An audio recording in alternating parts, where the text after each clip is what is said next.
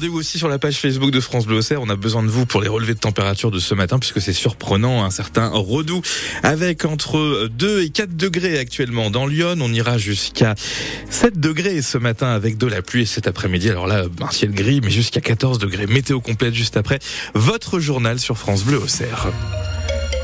Et Pauline Boudier, en ce mercredi, pas d'école, de collège ou de lycée pour les élèves, y connaît aujourd'hui. Le préfet a ordonné hier la fermeture des établissements scolaires à cause de l'alerte orange neige et verglas, effective depuis hier 22 heures dans Lyon. Exactement la même mesure que celle prise la semaine dernière, mais cette fois, l'annonce a été faite avant 17 heures. Alors, malgré tout, Michael Moison, président de l'association de parents d'élèves adhérents de Lyon, dénonce un manque d'anticipation. Je trouve qu'il y a une nouvelle fois une prise d'otage euh, des parents des élèves euh, qui sont obligés de s'organiser au dernier moment. Si je me réfère euh, à la je dirais, décision qui a été effectuée il y a une semaine, fermeture pour le mercredi précédent, il y avait quand même une certaine incompréhension Certains parents m'avaient remonté aussi ce sentiment de, décision un peu euh, disproportionnée et on va dire euh, au, dernier moment qui fait que bah, euh, l'organisation de ces parents elle devient plus compliquée parce que un certain nombre de personnes travaillent et, et c'est pas évident de, de s'adapter à des décisions qui sont prises vraiment au tout dernier moment et toujours dans ce manque d'anticipation pour nous. C'est clairement pour nous un, un problème d'anticipation et de préparation. Autre restriction liée à cet arrêté, les limitations de vitesse sont abaissées de 20 km heure par rapport à d'habitude.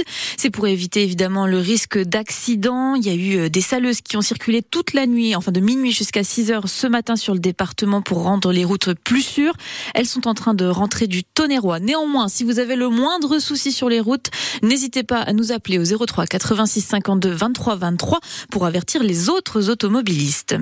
Une conductrice de 23 ans placée en garde à vue après une course poursuite et des violences sur un policier. Lundi soir, une patrouille contrôle la jeune femme à Auxerre. Elle n'a pas de permis, prend la fuite jusqu'à Migène. Là, elle percute le véhicule des gendarmes, appelé en renfort, puis celui de la police en faisant marche arrière. Au cours de l'interpellation, elle se retrouve au sol avec un policier qui se blesse. Résultat, une fracture et 21 jours d'arrêt de travail. Il est 6h03 sur France Bleu Auxerre. Dans votre journal aussi, Pauline Boudier, l'ouverture des inscriptions sur Parcoursup. Les lycéens en terminale et les étudiants en réorientation doivent donner leur vœu d'études post-bac parmi les 23 000 formations qu'ils peuvent choisir.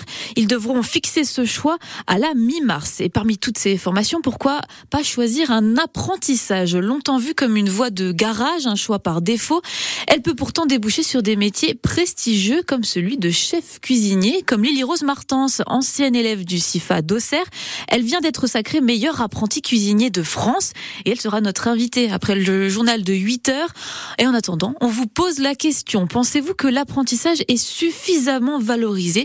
Passez-nous un appel au 03 86 52 23 23 ou alors laissez-nous un message sur la page Facebook de France Bleu Auxerre. Une pluie d'annonces hier pour Emmanuel Macron. Le président de la République participait à une conférence de presse géante, largement diffusée par les médias. Il y expliquait ses mesures pour, je cite, une France plus juste et plus forte. Ça passe par un retour à l'ordre, notamment chez les enfants. Emmanuel Macron n'exclut pas, par exemple, des, restrictions dans l'usage des écrans. Chaque génération de Français doit apprendre ce que la République veut dire.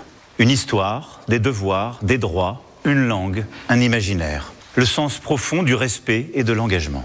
Et cela dès l'enfance. En renforçant le soutien et l'exigence vis-à-vis des parents, en reprenant aussi le contrôle de nos écrans, qui trop souvent enferment là où ils devraient libérer. Nous déterminerons le bon usage des écrans pour nos enfants, dans les familles, à la maison comme en classe.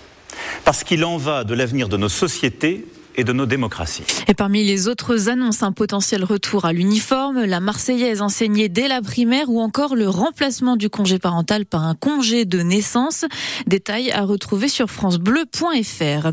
Est-ce bien un loup qui a été retrouvé mort vers Tonnerre en fin, à la fin du mois de décembre? C'est la question que se pose l'Office français de la biodiversité. Un rapport a été transmis au parquet de Troyes pour y répondre. Une enquête judiciaire est ouverte pour identifier cet animal. Alors ce ne serait pas une surprise en soi. Plusieurs loups ont déjà été signalés par des éleveurs à la frontière entre Lyon et l'Aube, notamment à Coussegrès. On vous le révélait hier sur France Bleu Auxerre, hein, Pauline. On connaît désormais le nom des porteurs iconés de la flamme olympique. Parmi eux, Bérangère, Bérangère Chu, l'archère championne du monde en 2003 et médaillée de bronze aux Jeux Olympiques de Pékin en 2008, sera la capitaine du relais de tir à l'arc organisé à Migène.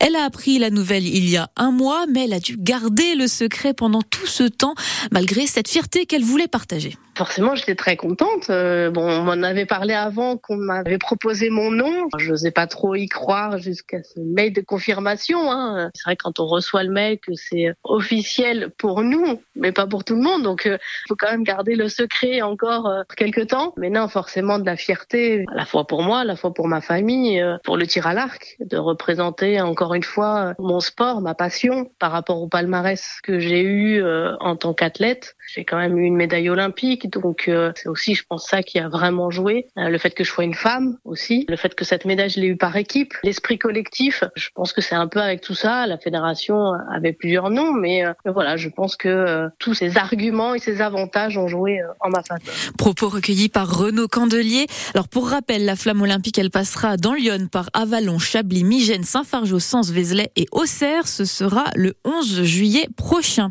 Puis on connaît également depuis hier soir les tenues que porteront les athlètes olympiques et paralympiques à Paris cet été.